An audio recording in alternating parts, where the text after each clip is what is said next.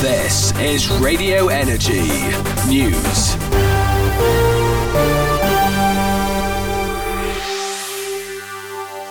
With the latest roundup for Edinburgh Napier News, I'm Georgia McAndrew. Here are this afternoon's headlines. With 11 local authorities across Scotland being moved into Tier 4 today at 6pm, including Glasgow, we discuss the new coronavirus changes and what they mean for Scotland. As Christmas approaches, universities have rolled out non compulsory testing measures for students who are travelling home this winter. We ask, are these measures a good idea, and should students be travelling home in time for Christmas? Green travel and transport has been hot on the agenda this week. In Edinburgh, extensions of the eco friendly tram system have been approved, and in the wider UK, Boris Johnson has brought forward the ban on petrol and diesel cars to 2030. We consider the effect of the rise of environmentally friendly transport on the UK transport industry. Despite infection rates levelling off across England and Scotland, according to the latest data from the Office for National Statistics, 11 local authority areas will today be moved into Scotland's toughest coronavirus level tonight at 6pm. The level 4 restrictions will affect most of the west of Scotland and will remain in place until the 11th of December. In the Lothians, however, Edinburgh is set to remain at level 3. Our political correspondent Stephanie Allison has followed up on what this means for the areas affected. This week's coronavirus review for Scotland provided some good news for Edinburgh. The capital will remain at level 3. This means nothing will change for the city, with a ban still in place for non essential travel, alcohol sales at indoor and outdoor venues, and the continued closure of all leisure and entertainment venues. Neighbouring Midlothian will go down to level 2 from Tuesday the 24th, with the main differences being things like cinemas remaining open and indoor hospitality closing later at 8pm. In home socialising is not permitted, and the rule of six still applies. Edinburgh Councillor Andrew Johnston from the Scottish Conservative Party spoke to us about this decision and what it means for local residents. I, I think it, it makes things very difficult with, with the new rules that you can't leave your, your local authority area and I'm I'm unhappy that the, the guidance on how exactly that will be enforced, if it will be enforced and how it will work, still isn't available, and we're told that that will come out on Friday. So I think that the Scottish Government had time to prepare for that. They could have consulted um, in a more effective way with businesses. And I think that if they had taken this decision about the west of Scotland and Glasgow in particular earlier, we may not find ourselves in the position that we are in now. But not everyone will feel the shackles loosen. From six o'clock this evening, 11 local authority areas in Scotland will move to level four. Uh, these areas are the city of Glasgow, Renfrewshire, East Renfrewshire, East Dunbartonshire, West Dunbartonshire, North Lanarkshire, South Lanarkshire, East Ayrshire, South Ayrshire, Stirling, and West Lothian. These are the words confirming the fate of 2.3 million Scots. The First Minister has this afternoon reaffirmed that much of west central Scotland will go into the highest of five levels of restrictions from 6pm this evening. This means all non essential shops will close, as well as gyms, libraries, and hairdressers. However, schools and universities will remain open. A ban on travelling out with your council area will also become law. I spoke with Stirlingshire resident Nicola Thompson, who has not only had the COVID 19 virus, but has lost a close friend to it, to find out what she thinks of the new restrictions. The measures have to be taken, regardless of whether you like them or not. It's for everybody's benefit. When you were recovering from contracting COVID, did you ever feel sort of resentment or were you ever angry towards those who did flout the rules? No, I get angry with those spouting nonsense and not taking responsibility and just saying, well, if you want to shield, shield, it's not my fault.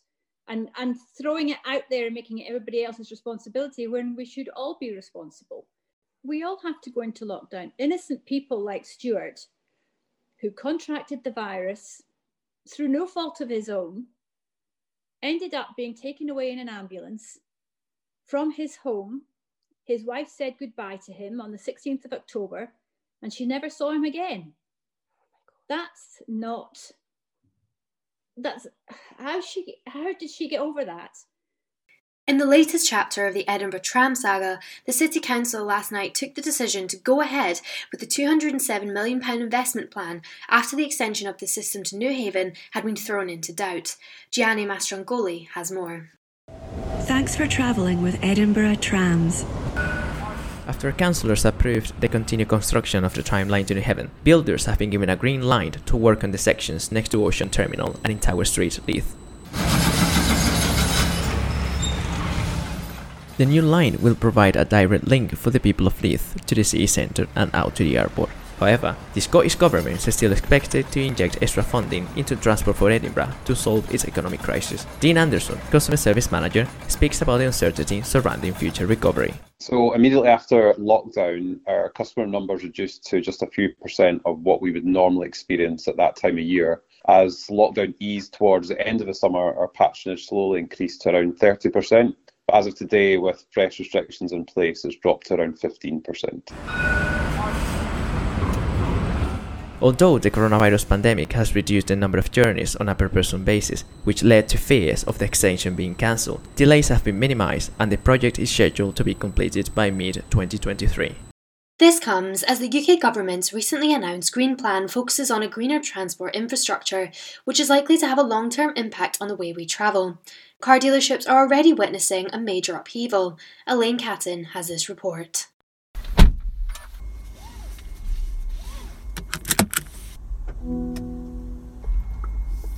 This is the sound of the future. Less than 10 years from now, car dealers like Philip Stewart of Cameron's Volkswagen in Perth won't be able to sell petrol or diesel cars. But he doesn't seem phased by the timescale.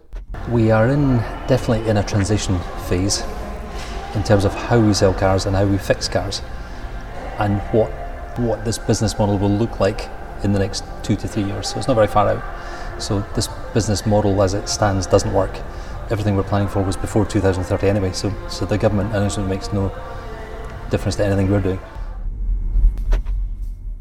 A dealership like Phillips sells around 500 new cars a year.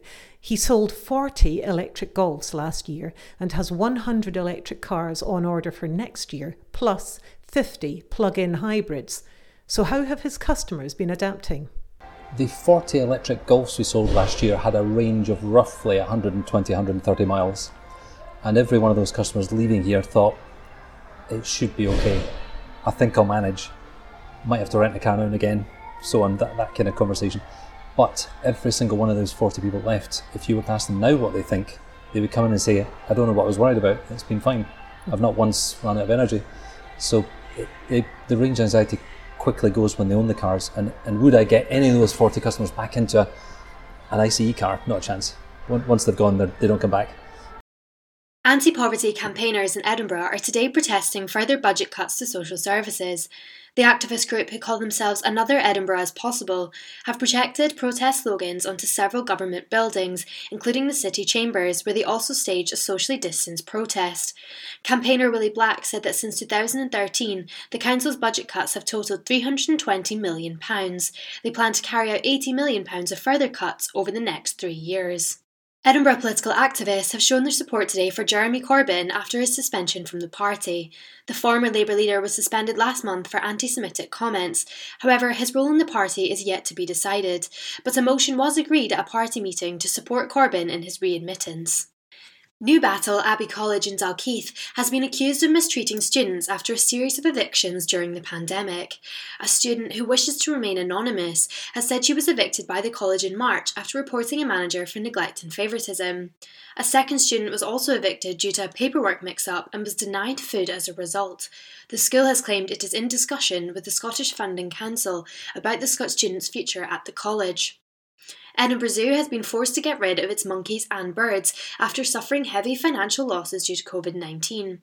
The chief executive of the Royal Zoological Society of Scotland, David Field, has revealed the charity lost 2.5 million this year, despite increased membership since the zoo reopened in the summer. In June, the charity warned it faced financial disaster if outdoor attractions couldn't reopen and confirmed it had taken out a 5 million business loan. A tale as old as time. You guessed it, tax evasion. A study carried out by independent international tax organisation Tax Justice Network has concluded that a whopping $472 billion is lost to tax havens every year. In context, that's the equivalent of 20% of the UK's health budget lost to tax avoidance each year. Diogo Augusto has more. Nearly $450 billion. That's how much is lost in tax each year due to tax avoidance around the world.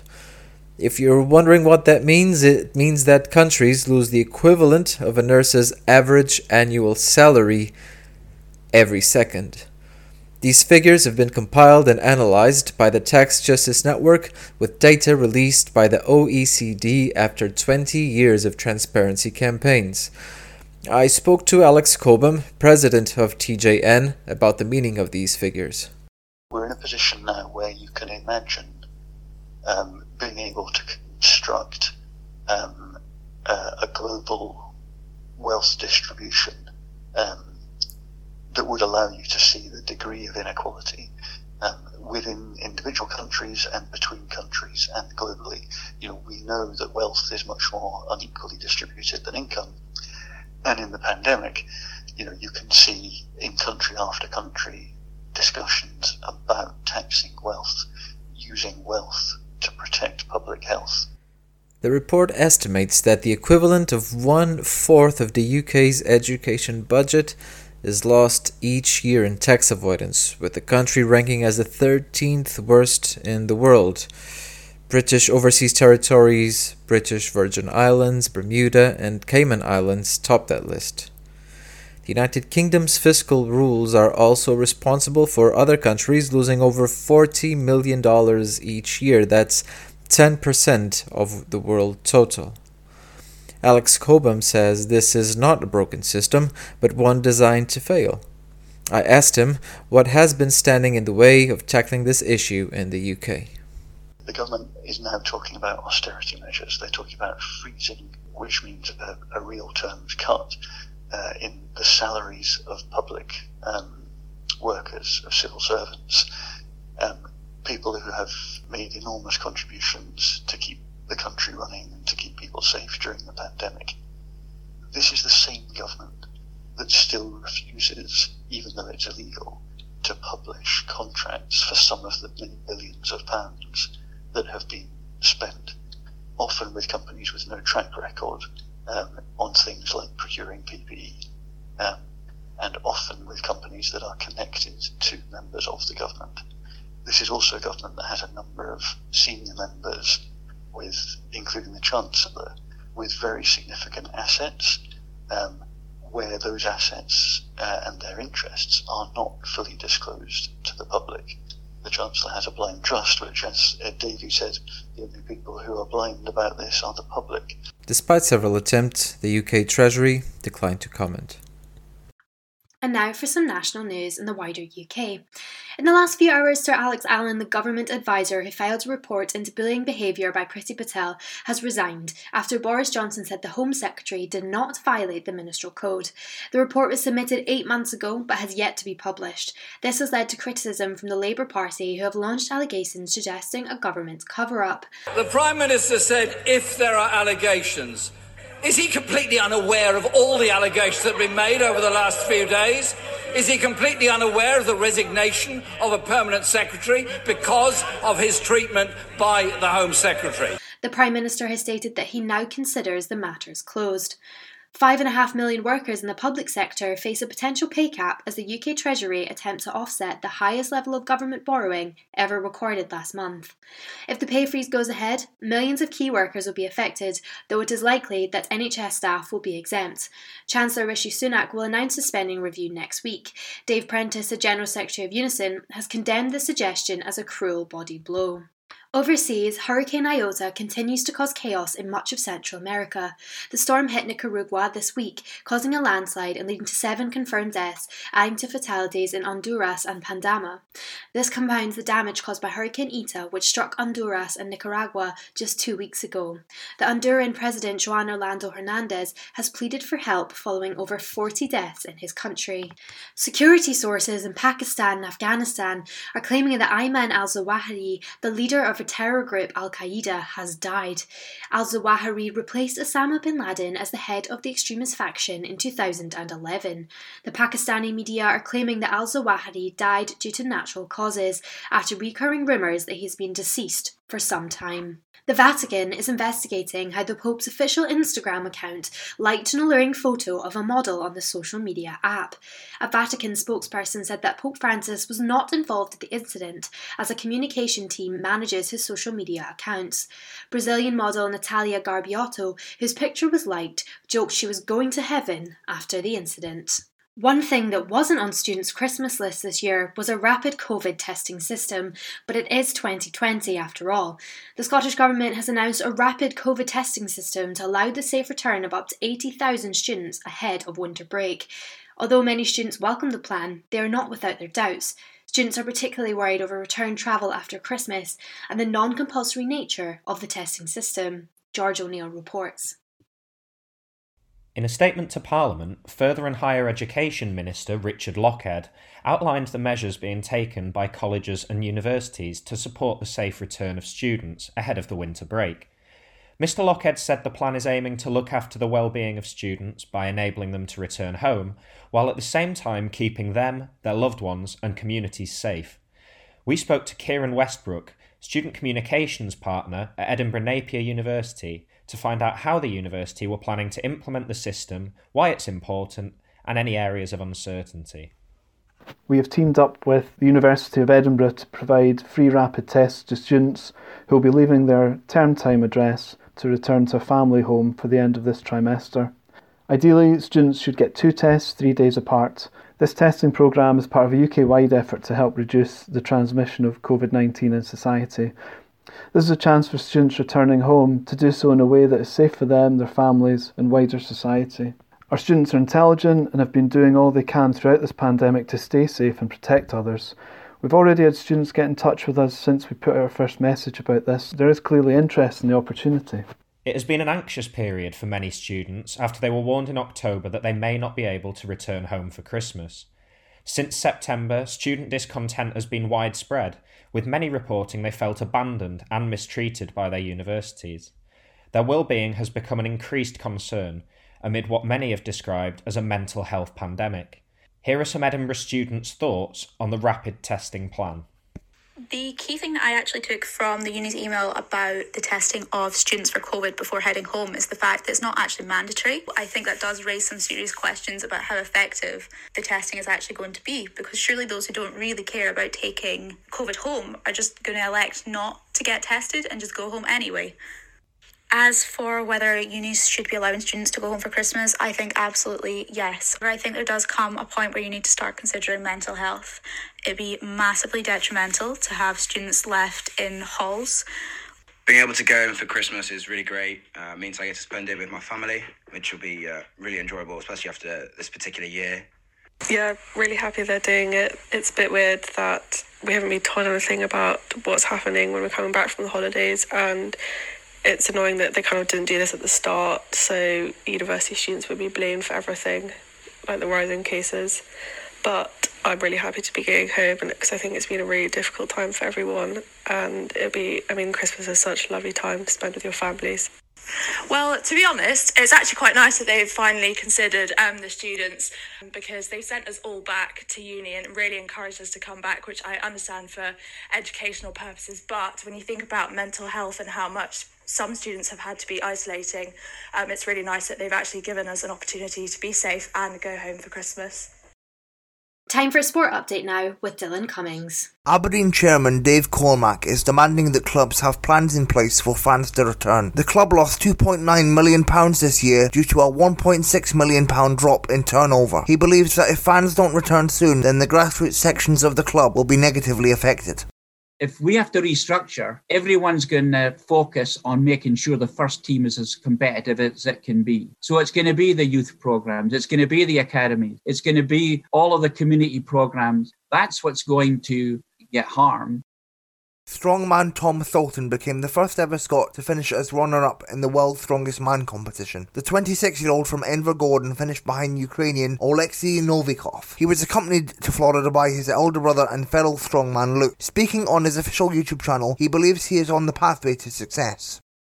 Tom Stoltman, second strongest man in the world for a Scotsman to make podium. I battled tired, didn't let my head go down, and uh, the biggest shock for me was winning the log. I'm glad I won a log press, so yeah, that means everything's improving and going in the right direction. In second place and King of the Stones, the Albatross, Tom Stoltman. In an emotional interview with Sky Sports, Conor Benn, the son of legendary boxer Nigel Benn, said he plans to unleash his anger on his opponent Sebastian Formella on Saturday night. Saturday night, I take that frustration out on my opponent, and that's exactly what I'm gonna do. I've worked too hard to get to where I am now, fit to let it just slip between my fingers and let an opponent get in my way. Now I'm gonna go in there and prove everybody wrong. Scottish Rugby have announced their lineup ahead of their match against France at Murrayfield this Sunday in the Autumn Nations Cup. Head coach Gregor Townsend has confirmed five changes to the squad. The Autumn Nations Cup has replaced the usual autumn internationals typically held at this time due to COVID 19 restrictions. Upcoming football fixtures include Hearts travelling away to Dunfermline tonight, whilst Hibs welcome Celtic to Easter Road tomorrow. You're listening to Edinburgh Napier News with me, Georgia McAndrew. And now for the traffic and weather update. There's a slight delay on the A720 between the slip road of A71 and Old Craighall Junction roundabouts, moving eastbound due to roadworks, which are scheduled to finish this evening. Please account for extra time whilst travelling through there.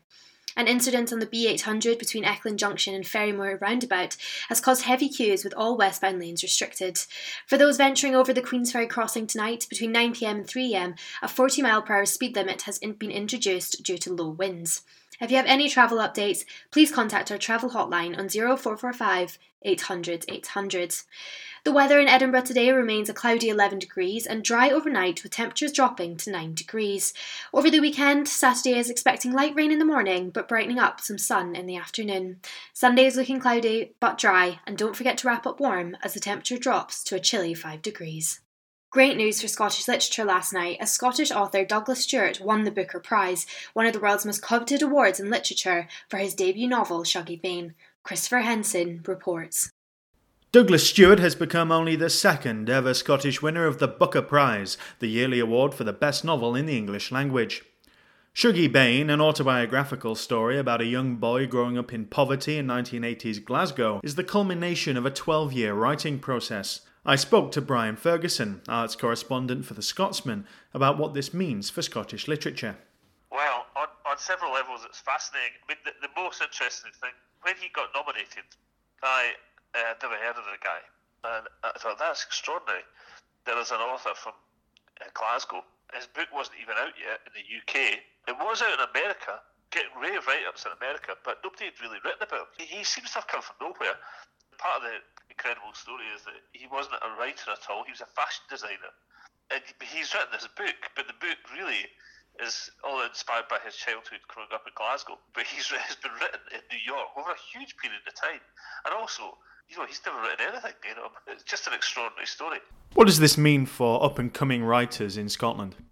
The thing to me that it just shows is that you know, even if you're just writing a book just now, anything's anything's anything's possible if you're a writer, or even if you're not a writer, anything's possible. It just says to me, maybe there's a perception that a lot of these awards are kind of dominated by the literary establishment, but I think that that has just been gradually dismantled over the last few years. I, I don't think Scottish literature has been in the doldrums, particularly in recent years. I think it's probably punched above its weight, but we just have not had a Booker Prize winner.